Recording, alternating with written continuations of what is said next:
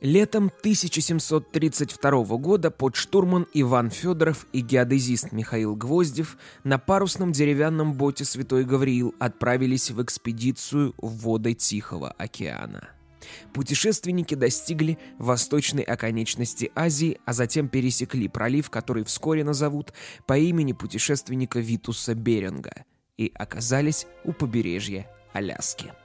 Из-за погодных условий высадиться на побережье, как они ее тогда называли, «большой земли», у них не получилось. Но именно в ходе этого путешествия на географической карте были правильно изображены азиатское и американское побережье. Так начиналась история русской Америки. В 1743 году началось промышленное освоение этого края. Сначала лежащих рядом с Аляской Алиутских островов, а затем и северо-западного побережья Большой Земли. Но настоящая история началась с 1799 года, когда императором Павлом I была учреждена российско-американская компания, управлявшая территорией Русской Америки. Кто бы тогда мог подумать, что всего спустя 68 лет эту территорию продадут за 7 миллионов 200 тысяч золотых. Тогда на то были свои и очень весомые причины. Но вот мало кто знает, что до 1867 года территорию Аляски успели продать еще раз. Ну, впрочем, как продать? Давайте разбираться. Здравствуйте, друзья! Вы слушаете финальный эпизод второго сезона подкаста «При царе Горохе». Меня зовут Никита Исанов, и я историк. Это подкаст о событиях и людях, так или иначе повлиявших на историю нашей страны. Каждый эпизод — это отдельный рассказ о нашем прошлом. Возможно, о котором вы не знали или знали, но забыли. В общем, сами разберетесь.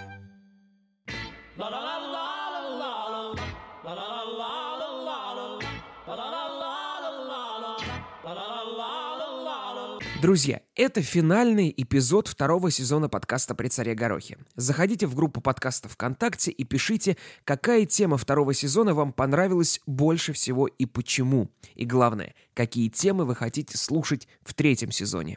Ну и напоминаю, что подкаст можно поддерживать. Это тоже можно сделать в группе подкаста ВКонтакте. Это необходимо для того, чтобы я мог продолжать развивать подкаст. И спасибо большое всем тем слушателям, кто уже поддерживает мой проект. К моменту прихода русских на Большую Землю эта территория уже была заселена эскимосами, алеутами, талинкитами, чугачами и некоторыми другими племенами, населявшими территорию Аляски. Свои впечатления о встрече с коренными племенами этой территории описывает русский исследователь Аляски Лаврентий Загоскин. Он говорит – что в первые годы, желая привязать к себе туземцев, русские делали им подарки без разбора заслуг. И туземцы очень скоро заметили, цитата, что мы не дорожим нашими вещами. Заметив, что русские любят вкусно поесть и красиво одеться, они начали доставлять нам рыбу, яйца, ягоды, птиц, мясо, всякую одежду и, получая за это все плату европейскими товарами, поставили нас в некоторого рода зависимости от себя. Он продолжает. Гостеприимством славятся необразованные народы. Между ними нет бедных. Зажиточные имущество свое употребляют на общую пользу. Конец цитаты.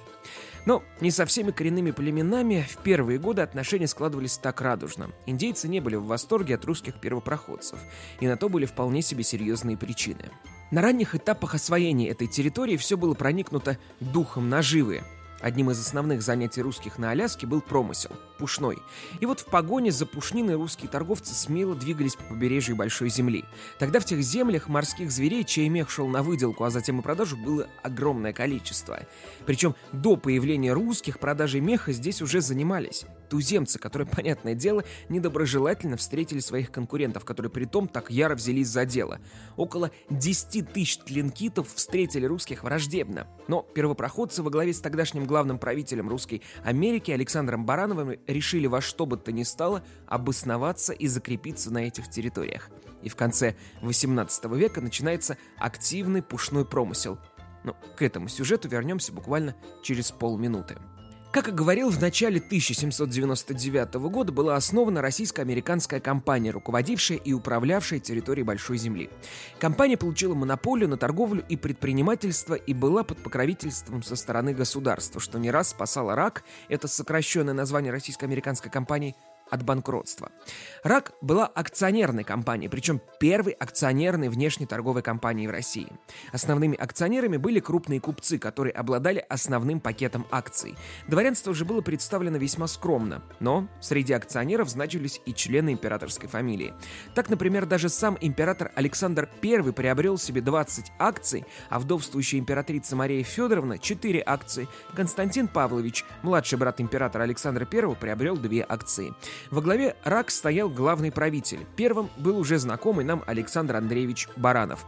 Вот за все время работы российско-американской компании сменилось 14 главных правителей, и все в разной степени, в силу своих способностей, работали на благо РАК. Но более подробно об этом чуть далее, пока же вернусь к сюжету, как русские обосновались на Аляске, пытаясь делить бизнес с местными туземцами. Я остановился на том, что в конце 18 века русские начали активный пушной промысел, чем сильно досаждали местным тлинкитам. Местные племена уже были знакомы с европейцами и даже торговали с ними, меняя шкуры и меха морских зверей на европейские ткани, оружие и спиртное. Однако с русскими туземцам еще не доводилось встречаться.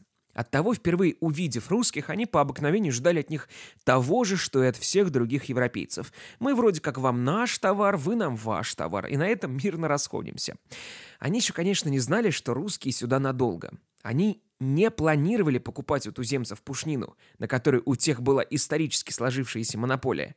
Русские сами с помощью алеутов, проживавших как на территории Алютских островов, так и на самой Аляске, и с помощью других, более дружественно настроенных туземцев, сами начали добывать пушнину и продавать ее, причем объемы были, знаете, не маленькие, промышленные, прямо сказать. Больше всего под удар русских промышленников попадал калан, или, попросту говоря, морская выдрога. Только за первые 20 с небольшим лет существования рак из Аляски вывезли больше миллиона двухсот штук, что, понятное дело, быстро привело к сокращению популяции. Это, в свою очередь, заставило переориентироваться на добычу речного бобра и сухопутных животных, но что самое главное, до предела обострило отношения с талинкитами. Ведь мало того, что приезжие русские отняли у них способ заработка, так еще и взамен ничего не предлагали.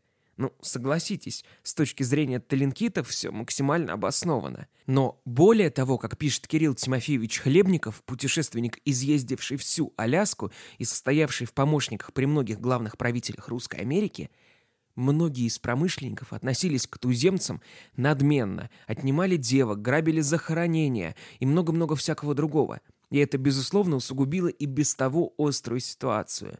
При всем при том, что русских в начале XIX века, когда и происходили эти события, было на Аляске около 500 человек, в то время как индейцев были тысячи. В этой ситуации начинают разворачиваться все основные события этой истории. Летом 1802 года начинается война. Таленкиты, дождавшись начала промысла, и пока большая часть русских ушла за пушниной, напали на Михайловскую крепость, в которой осталось всего около ста человек, среди которых были и русские, и алиуты. Тлинкитов же было больше тысячи. Русские отстреливались, но таленкиты все равно держали верх. Затем они убили партию людей, возвращавшихся с промысла, а руководивших отрядами людей-промышленников Василия Кочесова и Алексея Еглевского замучили до смерти. Пишут, что им отрезали носы, уши, какие-то другие части тела и набили ими рот. Дать отпор русские смогли только через два года, когда Александру Баранову, тогдашнему главному правителю Русской Америки, удалось собрать достаточное количество сил. 120 промышленников, почти тысяча вооруженных туземцев, выступающих на стороне русских, на четырех кораблях и байдарках выдвинулись в путь. Сожгли два поселения индейцев. На подмогу русским подошел вооруженный шлюп Нева под командованием мореплавателя Юрия Лисянского. Далее был штурм крепости индейцев. В какой-то момент русским и алиутам пришлось отступить, а сам Баранов был ранен в руку, но в итоге под покровом ночи в октябре 1804 года таленкиты покинули свою крепость остатки которой русские сожгли, а на ее месте построили столицу Русской Америки, город Новоархангельск. В таких кровавых и чрезвычайно сложных условиях происходило становление отношений русских первопроходцев с наиболее недружелюбными племенами Аляски. Договориться более-менее удалось в 1805 году, когда Баранов преподнес талинкитам бронзового двухглавого орла, шапку мира и халат с горностаями. Сказать, что конфликт был исчерпан полностью, нельзя. Проблема взаимоотношений русских с индейцами существовала и после рассказанных мною событий. Но до убийств дело вроде бы не доходило. Талинкиты просто часто распугивали морских животных перед приходом на промысел русских. Ну, вредничали, скажем так, что, конечно, порой сильно мешало развитию российско-американской компании. Вот, больше к этому вопросу возвращаться не буду. Идем дальше. Российско-американская компания на протяжении всей первой половины XIX века ни шатка ни валка делала свои дела на Аляске. Главная деятельность – охота на каланов, которых вскоре на Аляске совсем не стало. Золото на Аляске в то время еще не добывали, уж тем более не знали, сколько его там на самом деле. Когда уже были определены условия продажи, вставал вопрос, а за сколько, собственно, продавать эту территорию? Писали – Цитата. «Многие важные источники доходов в наших американских колониях остаются нетронутыми. Обильные пласты каменного угля, леса, отличные бухты, привлекающие корабли для починки, наконец, лед, за который только теперь взялась компания наша. Все это, кроме пушных зверей, будет служить предметом важных доходов при употреблении значительного капитала». Конец цитаты. Ну и так далее. Обратили внимание, что русское правительство не включало в перечень, так скажем, плюсов этой территории золото. Одним из первых о продаже этой территории заговорил генерал-губернатор Восточной Сибири Николай Николаевич Муравьев-Амурский. Он еще в 1853 году представил записку императору Николаю I, в которой говорилось, цитата, «Теперь с изобретением и развитием железных дорог более еще чем прежде должно утвердиться в мысли, что североамериканские штаты неминуемо распространятся по всей Северной Америке. И нам нельзя не иметь в виду, что рано или поздно придется им уступить североамериканские владения наши». Конец цитаты. Он продолжал. Весьма натурально и России, если не владеть всей Восточной Азией, то господствовать на всем азиатском прибрежье Восточного океана. По обстоятельствам мы допустили вторгнуться в эту часть Азии англичанам, но дело это еще может поправиться тесной связью нашей с североамериканскими штатами. Конец цитаты. Это были первые звонки Муравьева-Амурского о том, что Тихоокеанское побережье очень слабо укреплено, и в случае чего Россия не сможет эффективно защищать свои владения. Ну, впрочем, до определенного времени слова генерал-губернатора Восточной Сибири оставались как бы без ответа, пока на Дальнем Востоке не возникла реальная угроза. В августе 1854 года, в самый разгар Крымской войны 53-56 годов, на Камчатке разразился военный конфликт. В русские воды вторгнулись войска Объединенного англо-французского флота и даже начали осаду Петропавловска. Нападение отражал корпус генерал-майора Василия Завойко и успешно, но каким трудом. Эта военная кампания показала, что держать крупный гарнизон так далеко просто не представляется возможным, а в случае какой опасности добросить туда хоть какое-то количество войск не просто сложно, а почти нереально. А это еще только Камчатка. Владения Российской империи простирались куда дальше на восток, до Аляски, которая находилась на североамериканском континенте. Ее защита – дело и вовсе, кажется, неосуществимое. Но, впрочем, русское правительство, конечно, еще и до войны понимало, что если на эти территории кто-то позарится, удержать их будет крайне сложно. Ситуацию накануне войны 1853-56 годов спасали дружественные отношения с североамериканскими штатами, с которыми, дабы заранее обезопасить территорию Русской Америки, было решено заключить договор о продаже российских колоний в Америке. Правда, фиктивный. Это бы существенно уменьшало головную боль русскому правительству в ходе войны. Поверенный в делах в Вашингтоне Эдуард Стекель предложил российскому вице-консулу Петру Костромитинову осуществить фиктивную продажу тамошних российских кораблей американской компании.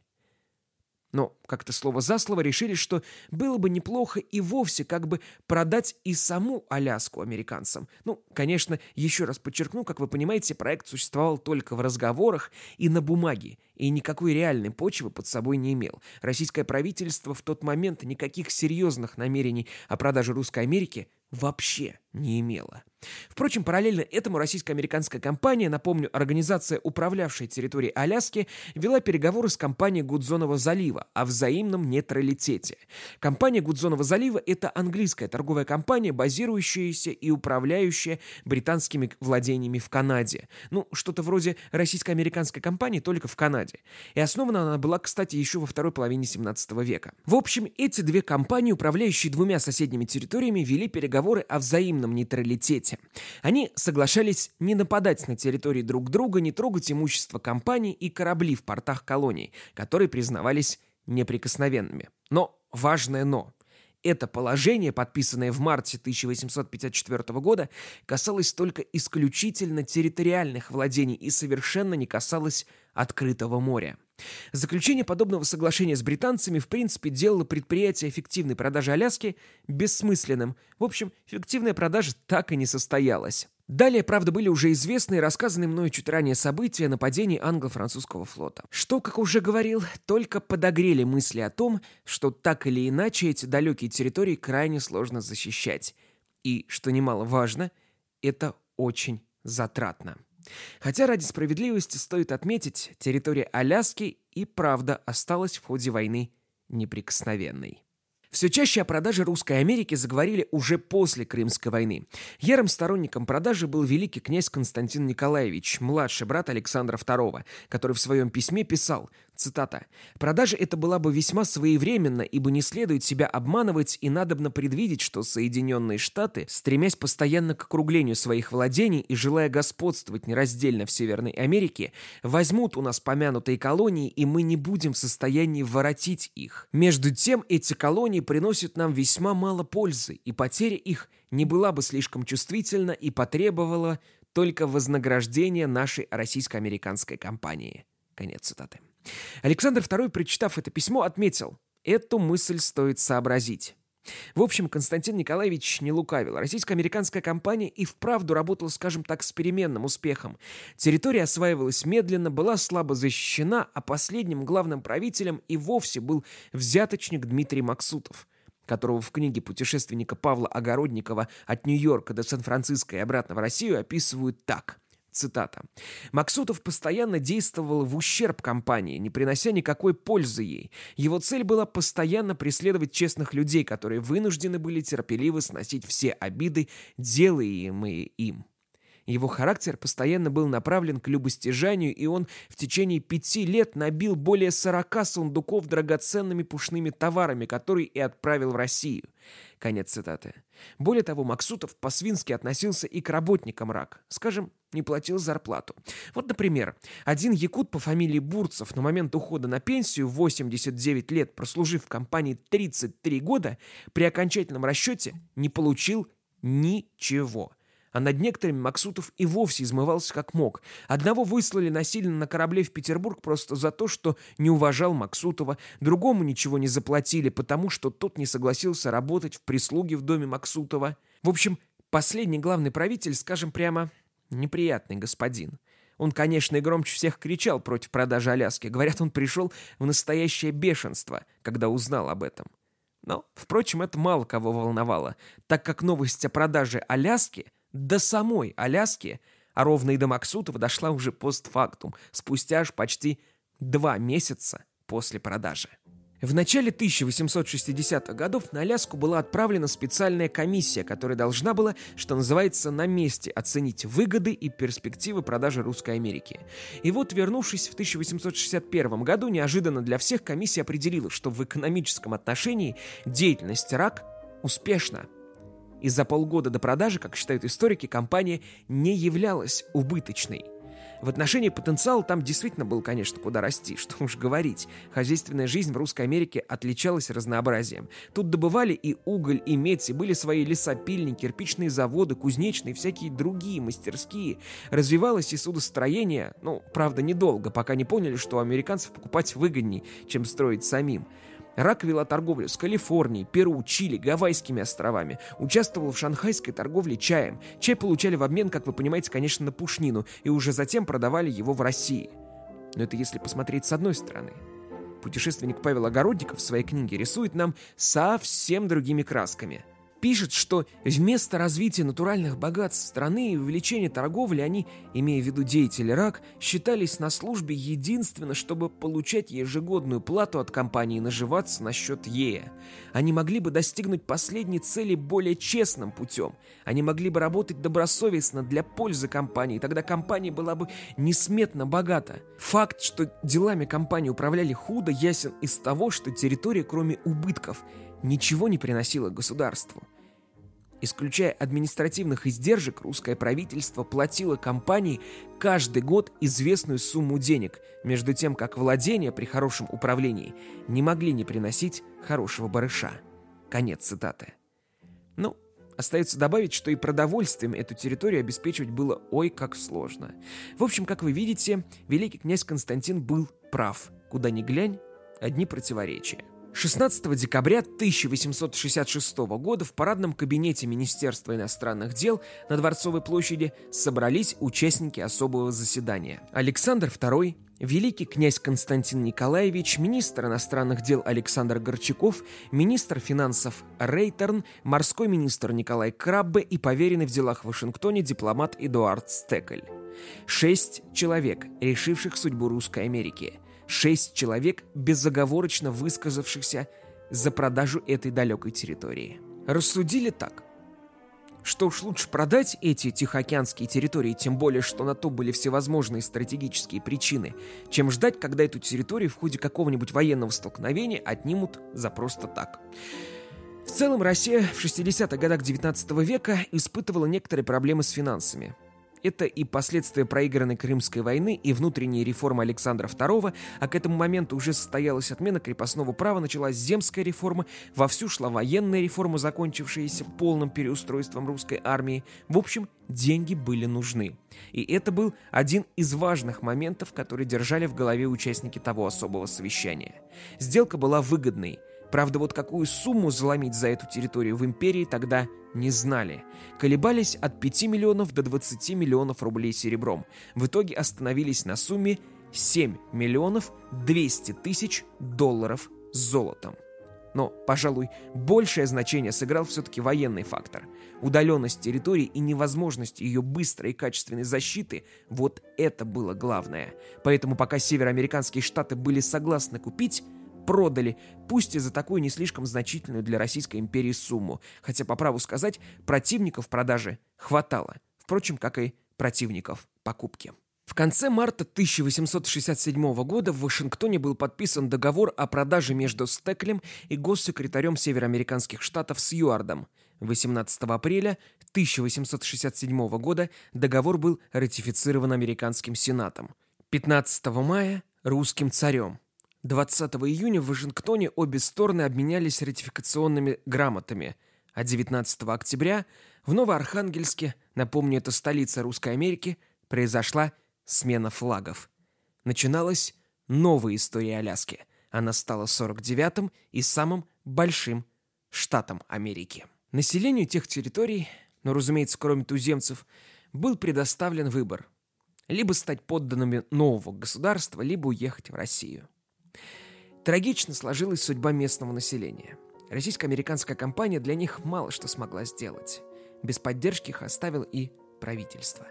Русскому посланнику было сообщено, что русских в Новоархангельске уже нет, их якобы всех уже вывезли.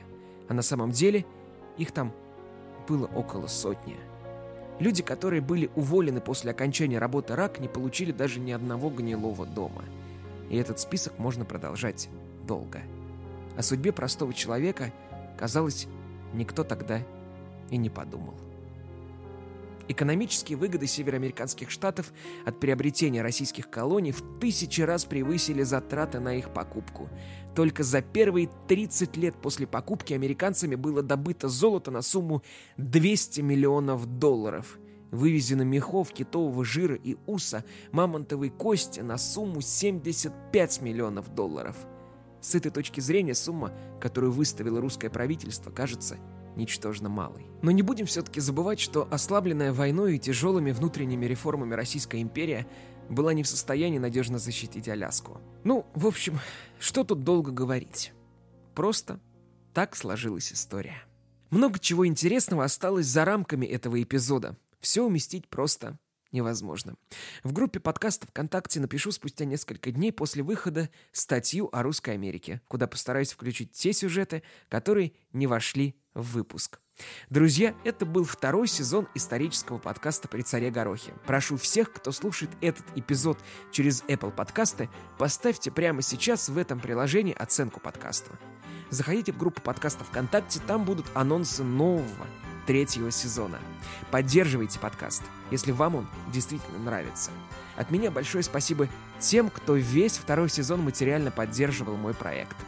Вам огромнейшее спасибо. Я напоминаю, что подкаст можно слушать в Яндекс Музыке, Apple подкастах, Google подкастах, на Кастбоксе, в группе подкастов ВКонтакте и на Spotify. Я желаю вам, всем моим слушателям, всего самого наилучшего в новом году. Здоровья, счастья вам, и пусть все у каждого из вас сбудется и получится. Меня зовут Никита Исанов. Всего вам доброго. С наступающим Новым годом.